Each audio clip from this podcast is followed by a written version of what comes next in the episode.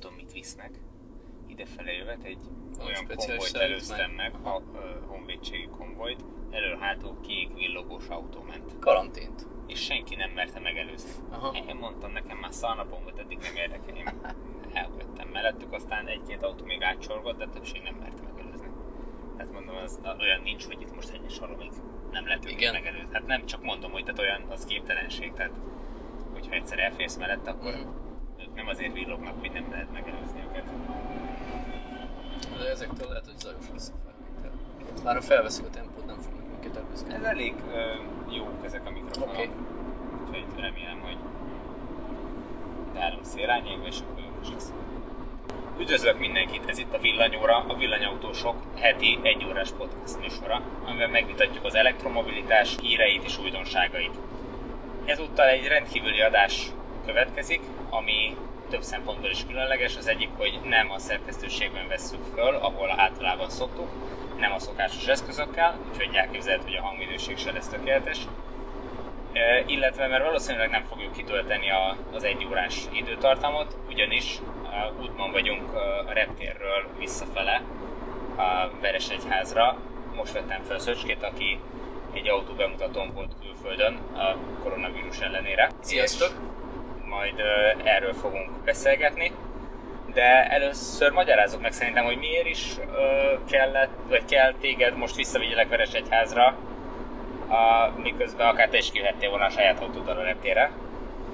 Hát ez úgy kezdődött, hogy akinek villanyautója van, az nem szeretne egyéb autóval utazni, ezért én Miskolcról ma reggel fél hatkor elindultam a repülőtérre, és sokkal komfortosabb, hogyha a tevékenységem alatt feltölt az autó, ezért Tibor felajánlott nekem egy reptér taxi szolgáltatást, hogy hozzá pont elérek Veresegyházra Miskolctól töltés nélkül nyugodtan, felteszi töltőre az autóm, reggel kihozott a repülőgéphez, este pedig kijön értem, és én teli akuval indulhatok haza Miskolcra, így nem kell útközben megállnom tölteni, ami nekem így nagyon-nagyon kényelmes, úgyhogy ezúton is köszönöm ezt a extra szolgáltatást.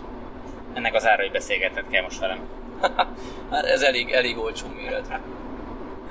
Igen, az a, az a furcsaság, ugye, hogy még nem jutottunk el 2020-ba se oda, hogy a reptéri parkoló, ami egyébként most már egész korrektre kiépült, tehát nekem kimondottan tetszik az a szolgáltatás, ami ott sétatávolságra a kapuktól elérhető, de még mindig nem jutottunk el oda, hogy legyenek kitéve konnektorok vagy, vagy töltők, amin, amíg az ember oda van, addig föl tudja tölteni az autót. Tehát, hogy ugye beesik üres akkumulátorra a vidékről a villanyautós, és ö, vagy ott hagyja ö, üresen az autót, vagy idefelé vet, valahol megáll és kicsit rátölt. De a lényeg az, hogy valahol mindig időt veszít, miközben az autó valóban ott áll a, legalább egy napig, de akár több napig is, bőven lenne ideje akár egy 6 amperes töltőről is föltölteni, tehát uh, igazából nagy uh, áramigénye nem lenne a dolognak. És ugye, mint ahogy nagyon sok éppen láttuk sokszor Norvégiába, osztóban, reptéren, ez egy teljesen normális dolog, gyakorlatilag majdnem minden parkolóállásnál ott vannak a, a, a töltőcsatlakozók vagy konnektorok, és akkor amíg oda van az autós, addig, addig tudja tölteni a kocsiját. Így van, az egyik parkolóban egy villámtöltő van, de hát az ugye holt idő, akkor jöjjek fél órával előbb, és indulás előtt töltsek fel az autót, vagy most tölthetnék, eleve ott nem fogom 100%-ra tölteni, már pedig azért, ha a reptérről megy az ember, főleg ha vidéki és nem budapesti, akkor előny, hogyha 100%-os töltöttséggel indul. Ehhez tökéletes lenne egy konnektor, hiszen bőven van időnk. Sajnos ilyen szolgáltatás még nincs a repülőtéren, reméljük hallgat onnan valaki, és fejlesztenek, majd rájönnek, hogy erre igény lenne. Van több villanyautós is, aki egyébként a repülőtéren dolgozik, különböző munkakörökbe, informatikus, légirányító, ilyesmi. Reméljük, hogy Valamilyen úton eljut hozzájuk, reméljük a, az igény. Úgyhogy, na, és milyen a repülés most uh, koronavírusos időkben? Hát nagyon sokat hezitáltunk, úgy, úgy nem csak én, a teljes csapat, aki ezen a sajtóúton részt vett, rezgett a léc, hogy egyáltalán el fogunk-e menni. És így utólag én azt mondom, illetve már reggel ez volt az első benyomásom, hogy én ma a lehető legnagyobb biztonságban voltam. Ha felszálltam volna egy városi buszjáratra, akkor ott nagyobb kockázatot vállalok, ugyanis a reptér kihalt. A reggeli beléptetés az körülbelül egy percig tartott a biztonsági ellenőrzés. A EasyJet-tel repültünk odafelé, Berlin felé, gyakorlatilag soronként egy, max. két fő ül, tehát, tehát nagyobb távolságot tartok itt, mint, mint ha kimegyek a piacra venni zöldséget reggel. Uh-huh. Úgyhogy nem, nem éreztem kockázatot, viszont a légitársaságoknak hatalmas anyagi kárt jelenthet ez a, ez a koronavírus, illetve az ehhez kapcsolódó pánik. Nem tudjuk, hogy mennyire, mennyire hasznos ez a pánik, és valószínűleg soha nem fogjuk megtudni, mert elképzelhető, hogy a vírusnak, ha enyhébb lefolyása lesz, az a pániknak köszönhető, hogy mindenki fél és inkább otthon marad. Ez igazából nagyon jó, hogy mindenki otthon marad. Mindent az olvasókért alapon én természetesen vállaltam a mai utazást, és rengeteg fotót készítettem, és mondom majd, és le is írjuk cikkben a első benyomásokat. Kimondjuk, hogy melyik autóról van szó hát, végre? Hát szerintem nem húzhatjuk el, vagy legalábbis, hogy nem vagyunk annyira profik, hogy tovább húzzuk. Elég sokat kerülgettük. Az Opel Corsa elektromos változatát próbálhattuk ki egy rövid úton Berlinben. Na és milyen volt? Nekem nagyon tetszett a kocsi, amikor Frankfurtba megnéztük. Nekem az, hogy egy kicsit kicsi, de, de az, a, az a nagyon jó kis városi autó. Félik, hogyha ha jó ára van, az talán elmondtuk árakat is, vagy az már kiderült, uh, vagy nem tudom mennyire sikerült most esetleg tisztázni, mert tudom, hogy volt korábban uh, Igen, igen, igen. Vele. Német, német árat vetítettek ki nekünk, ami 29.900 euró az ottani támogatás előtt, de ugye itthon is uh, is volt téma, és sajnos ezt most nem vettem elő, ilyen 8 millió néhány százezer forint volt az akkor még élő állami támogatással és bevezető kedvezménnyel a listártól olcsóbban. Ugye ennek most kicsit kicsit csavart rajta egyet, hogy bár már rendelhető az autó, de aki most szaladna megrendelni, éppen nem tud hozzá állami támogatást igényelni, de ha valaki már elindította idejében az állami támogatás igénylést, akkor ő ilyen, nekem egy 8 millió 300 ezer van a fejemben, de lehet, lehet, hogy tévedek, mert először egy kedvező bár hangzott el, aztán a forintgyengülés miatt valamennyit emelkedett, és nem emlékszem, hogy ez a 8 millió 300 az előtti vagy az utáni, de ilyen valahol ilyen 8,5 millió forint körül megkapható ez az autó másfél milliós állami támogatással, amiért így én azt mondom, hogy nem egy rossz vétel ez az autó. Reggel, amikor megkaptuk a repülőtéren az autókat, akkor mindenki egy kicsit megdöbbent, mert ilyen 200-220 kilométeres hatótávot mutattak a 100%-ra töltött autók, de ugye ezt tudni kell azt, hogy, hogy ezeket tegnap is próbálgatta valaki, és nyilván mindenki megtaposta, ha még egy kicsit hidegebb volt, akkor feltekerte a fűtést. Ö, elsősorban városi tesztre volt lehetőségünk, ami ugyan elvileg jót tesz a fogyasztásnak, viszont, viszont biztos mindenki gyorsulgatott vele, volt, aki kivitte, kivitte azért Berlin körül hosszabb utakra is meghajtani, tehát nem, nem kímélőben használták az újságírók. Azt lehet tudni az autóról, hogy bruttó 50 kWh kapacitása van, tehát ebből a 200-220 km az kevés lenne, és ez bizonyítja az is, hogy amikor a repülőtéren felvettük a mi autónkat, ebből pont 230 volt a hatótáv, megtettünk vele 15 kilométert, és még mindig 230-ot mutatott. Ami nekem egy kicsit ilyen újdonság volt, de valójában logikus lépés, hogy, hogy 10 kilométerenként ugrik a tippelórája, legalábbis az ilyen nagyobb tartományban, városban nem volt lehetőségünk nullára lemeríteni hozzá vagyunk ahhoz szokva, hogy oda-vissza ugrál egy-két kilométereket az autó a pillanatnyi vezetési módhoz viszonyítva. Nekem ez így szimpatikus volt, hogy, hogy nem ugrál 221 és 233 között össze-vissza, hanem amikor mentünk valamennyit, akkor 230-ra leugrott 220-ra, hiszen nem is lenne értelme egy kilométerre becsülni, mert ez úgy is változik a vezetési stílustól függően. Igen, ez talán a Leafnek a, vagy leginkább a Leafnél érezhető, hogy nagyon folyamatosan próbálja update a, a prognózist, hogy még mennyit lehet megtenni vele, ami egyfelől jó, másfelől meg néha beparáztatja az embert, hogyha ha, ha nem ismeri a, igen. A, a működését a rendszernek. Felmész egy néhány kilométeres dombon, és akkor rögtön hatalmasat veszítesz, amit utána visszakapsz. Talán, talán jobb, ha egy kicsit egyenletesebb számol. Nyilván a ahogy fogy az akkumulátor, az alsó 10-20%-ban ott már azért nem praktikus, ha 10 kilométerenként ugrik, ott már lehet, lehet egy kicsit részletesebb, de így a tartomány tetején, vagy a töltöttség tetején szerintem teljesen jó, úgyhogy nekem ez nagyon tetszett. Tehát a 220 kilométernél ezek szerint bőven többet fog Bőven tudni. többet fog tudni, igen. Hát ugye a pontos nettóját még nem tudjuk, valahol 46-47 kWh között lehet, de azért egy 15 kWh fogyasztást, ha nem kell különösebben fűteni, vagy nem nagyon autópálya tempóban megy az ember, azért az úgy reális. Tehát, Tehát a 300-at azt, azt egy, simán tudnia kell az egy, autónak. Egy, igen, egy ekkora autónak a, a, a 15 kWh per 100 km-es fogyasztás az, az teljesen, hozzá, teljesen jó. Kell Valószínűleg nyáron jobbat is lehet tudni. Hát sajnos mi most nem tudtunk fogyasztást mérni, mert ahhoz nem mentünk eleget. Megálltunk fotózgatni Léptennyomon, Berlinen belül mozogtunk, amit, amit megtapasztaltunk, hogy nagyon, nagyon harap az autó, nagyon dinamikus, élvezetes vezetni, bár ez tulajdonképpen minden elektromos autóra jellemző, de úgy, úgy jó a gázreakciója. Az de el... nincs, bocsánat, nincs visszafogva az autó, tehát hogy... Nincs, jaj, nincs. Hogy a, nincs. Nem, nem valami... akarták szimulálni a benzines, igen, benzines igen. autók működését a, a vásárlóknak, itt, itt megkapjuk a teljes teljesítményt. Három fokozatban lehet a Eco, a normál és a sportmód között kapcsolgatni. Megint fejből mondom az adatokat, ami nem biztos, hogy jó, mert utána kéne nézni, hogy pontosat mondjunk, de nagyságrendileg ilyen 60 kW, 100, 80 és 100 kW, amit megkapunk teljesítményt a, a három, háromféle üzemmódban. Viszont szerencsére úgy működik, hogy ha padlógázt adunk, akkor eco módba is odadja a teljes teljesítményt, nyilván arra számítva, hogy most nekünk nagyon kell menekülni egy, egy kockázatos helyzetből. És van a, van a pedálnak egy olyan állás, ameddig érzed, hogy tehát ott megakad az eco mód? Nem, nem, nem érzed, de ha, de ha odaadod a teljes padlógázt, tehát nincs az, mint mondjuk a Leaf-ben van, hogy, hogy van egy ilyen kis ellenállás Igen. az eco mód határánál, és azon még túl kell nyomni, ezen, ezen simán ellenállás nélkül tudunk padlógázt adni, és akkor gyorsul, gyorsul rendesen. A 100%-ra töltve kaptuk meg az autókat, az elején az volt egy kicsit furcsa, hiába kapcsolgattunk a D és a B mód között, úgy, úgy nem annyira lassított az autó, tehát nem szimulál üzemi fékkel ott egy erősebb motorféket, amikor nincs hova visszatölteni. Van visszatöltés, de viszonylag gyenge.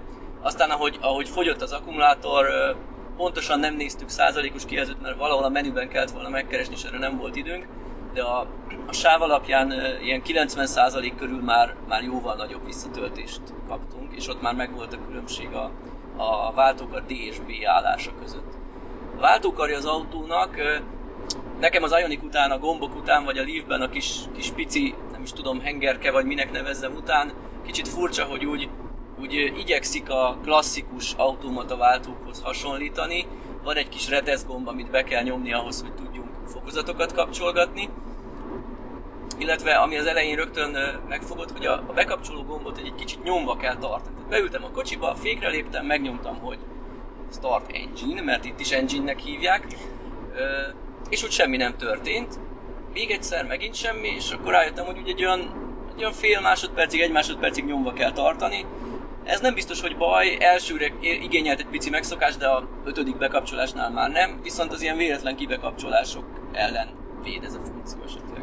Igen, feltételezem, hogy a sebességváltó, vagy hát irányváltó kar az a automata váltós, hagyományos motoros autóból jöhet, mint ahogy a, vagy változatból jöhet. Elképzelhető, hogy azzal azonos... feliratú gomb is. Így van. A váltókar mellett található a üzemmódváltó, tehát ahol tudunk kapcsolgatni a, a Sport, Eco és Normál mód között.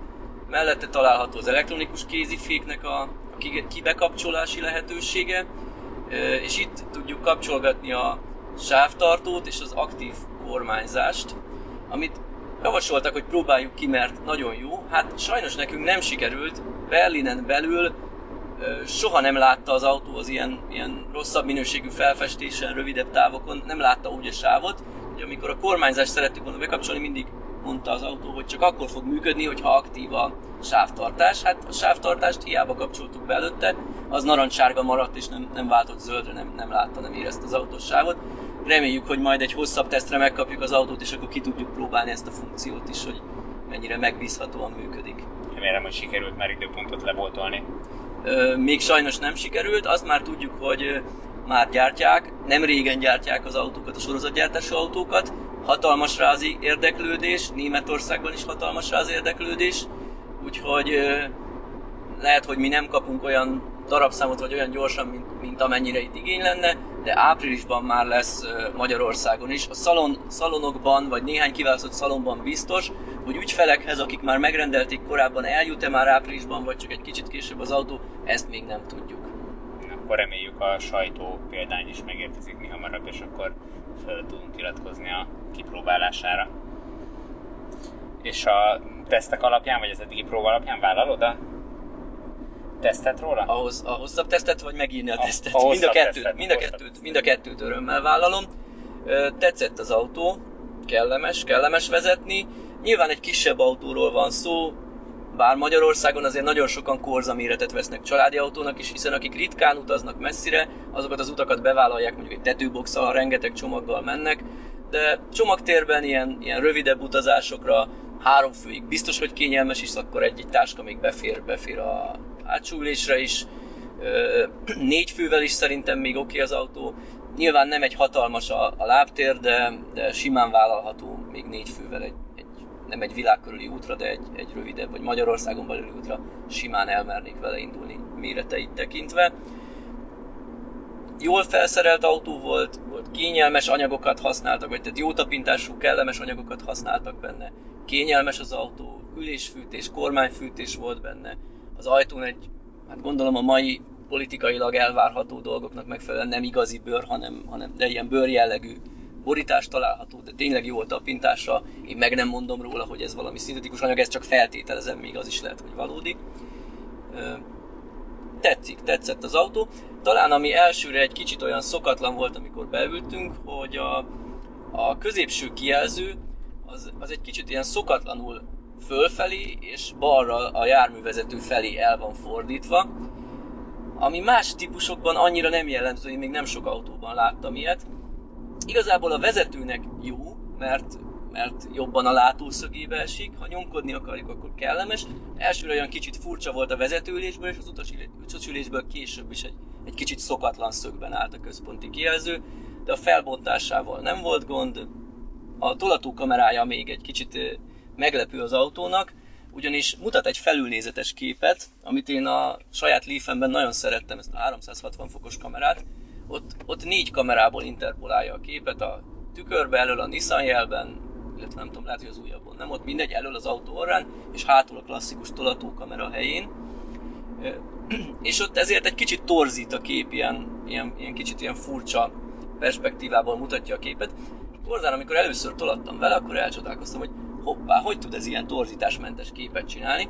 Na most utólag kiderült, hogy egyedül a hátsó kamerát használja ehhez a felülnézeti képhez, ezért csak akkor látunk az autó mellett bármit, ha ott már eltolattunk. Tehát amikor hátramenetbe teszem az autót, akkor ilyen, ilyen vonalkázott háttér fölött jelenik meg az autó, és ahogy elkezdek mozogni, úgy szépen bekúszik a háttér az autó alá Rögzíti a képet. rögzíti a képet, így van. Ugye ez akkor kellemetlen, hogyha oda egy másik mozgó objektum bekerül, az nyilván nem fog a rögzített képre bekerülni, viszont egy garázsba fix tárgyak mellé parkoláskor meglepően jó, jó képet tudott mutatni, és Ez ötletes. ötletes, ötletes, nem igényel komolyabb beruházást, hiszen ugyanazt a kamerát használ, és egy szoftverrel megoldották az egészet. Szerintem ez egy, ez egy szuper dolog.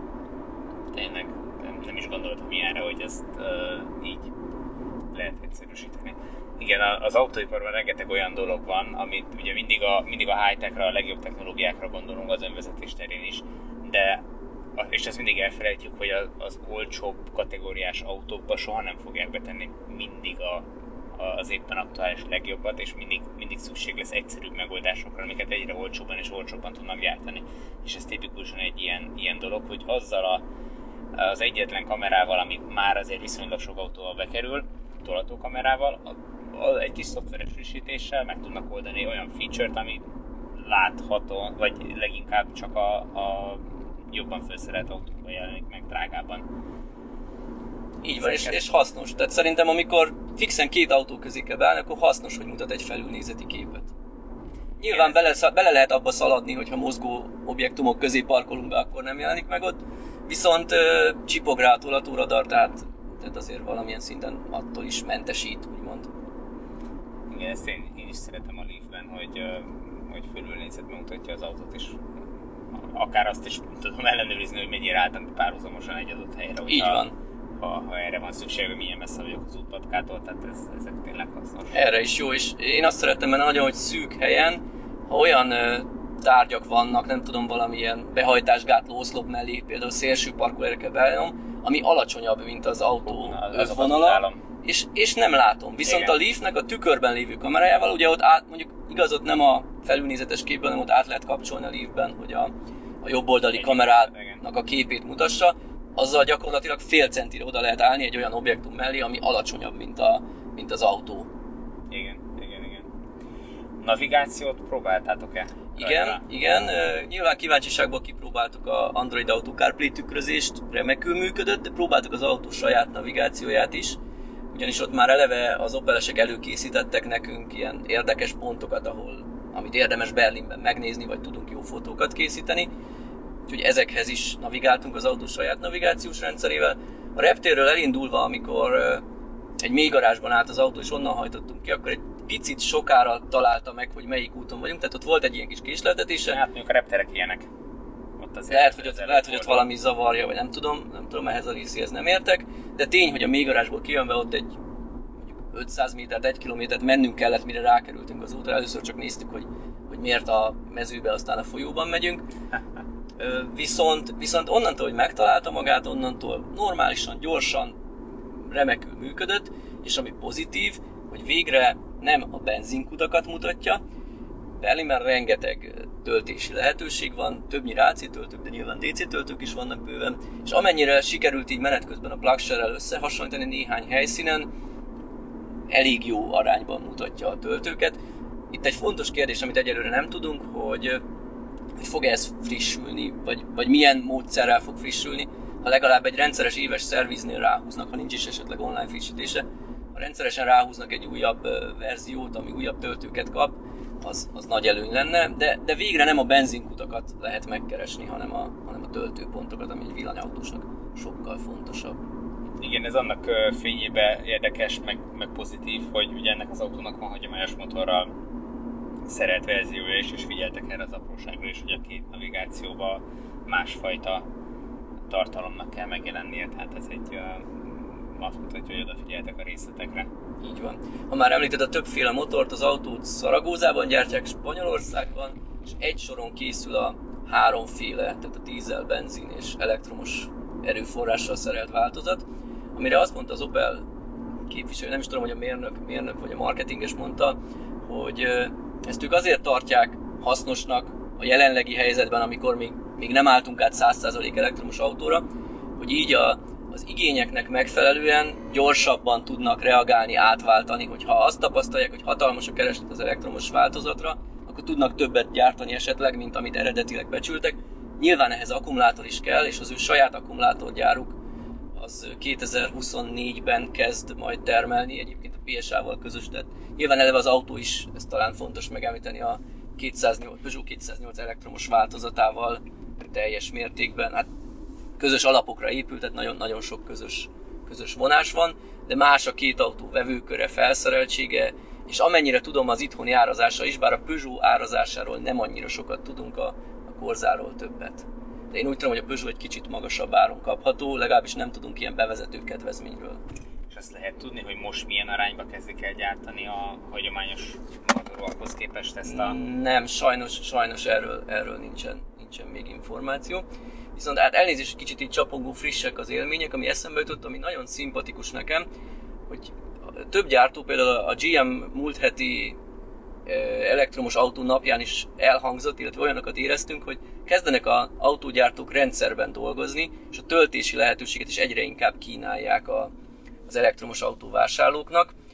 Az Opel például opcionálisan ilyen lehetőségeket biztosít, hogyha én úgy érzem, hogy hogy nem feltétlenül lesz szükség az alapotthoni konnektoros töltőre, akkor ha azt nem kérem az autóhoz, kérhetek egy olyan univerzális töltőt, amin cserélhetőek a csatlakozók, a háromfázisú, 3x16 amperes csatlakozótól kezdve a Type 2 csatlakozóig mindenféle végződést rá lehet tenni, és így az autót akár sima konnektorról egy fázis maximum 16 amperről tölthetem, három fázis, 3x16 amperről, tehát 11 kW-tal is tölthetem ugyanazzal a töltővel, és ennek az az előnye, illetve Type 2 csatlakozóban nyilvános oszlopra is bedughatom, ott viszont csak átereszti az áramot, ott a töltés vezérlője nem csinál semmit. Viszont ez azért praktikus, mert ha valakinek szüksége van ilyen töltőre, az manapság meg kell, hogy vegye a, a fix konnektoros töltőt, hiszen anélkül nem nagyon kap autót, viszont felárért kell hozzá vásárolni egy ilyen, ilyen univerzálisabb berendezést. Itt választhatom azt, hogy nem kérem az alaptöltőt, és akkor annak az árát levonják ebből az extrából. Nyilván mindenkinek dönteni kell, hogy mi a praktikus. Aki állandóan otthon tölt, annak valószínűleg egy lengőkábeles Type 2 csatlakozós fali töltő a legkényelmesebb. De aki sokszor változatos helyen különböző áramforrásokról tölt, annak ez az univerzális töltő egy nagyon jó opció szerintem. Igen, ez tényleg jó ötlet, hogy ilyen újításokat is bevezetnek, bár az igazság, hogy az a gyanúm, hogy a, azoknak, akik először megveszik ezt az autót, és mondjuk ez az első elektromos autójuk, nagyon nehéz eldönteni a vásárláskor, hogy a, milyen töltővel is, vagy milyen kábbel is kérik, mert valószínűleg még nem értik az egészet. Remélhetőleg megkapják a megfelelő tá- tájékoztatást, illetve tájékozódnak a villanyautósok.hu-n. És már, igen, és már, és már fölvért, információkkal fölvértezve uh, indulnak el a kereskedésbe. Na, megérkeztünk az autóhoz, én elengedlek téged, hogy mielőbb hozzáér Miskolcra. Köszönöm szépen, hogy uh, beszámoltál és elmesélted az élményeket, és akkor várjuk a cikket a Rendben, igyekszem, igyekszem a holnapi napon, ami nektek talán a mai nap lesz, mert ha jól sejtem, ezt ti holnap halljátok hát majd, mert már este, lenni, este 4.12 van, úgyhogy még szurkoljatok nekem egy nyugodt, elalvásmentes Veresegyház Miskolc úthoz a következő másfél órában, illetve ez most hiba volt, mert mert mikor ti ezt halljátok Akkor már, már remélhetőleg kell. hazaértem, nem kell szurkolni, hazaértem épségben. Sziasztok! Sziasztok!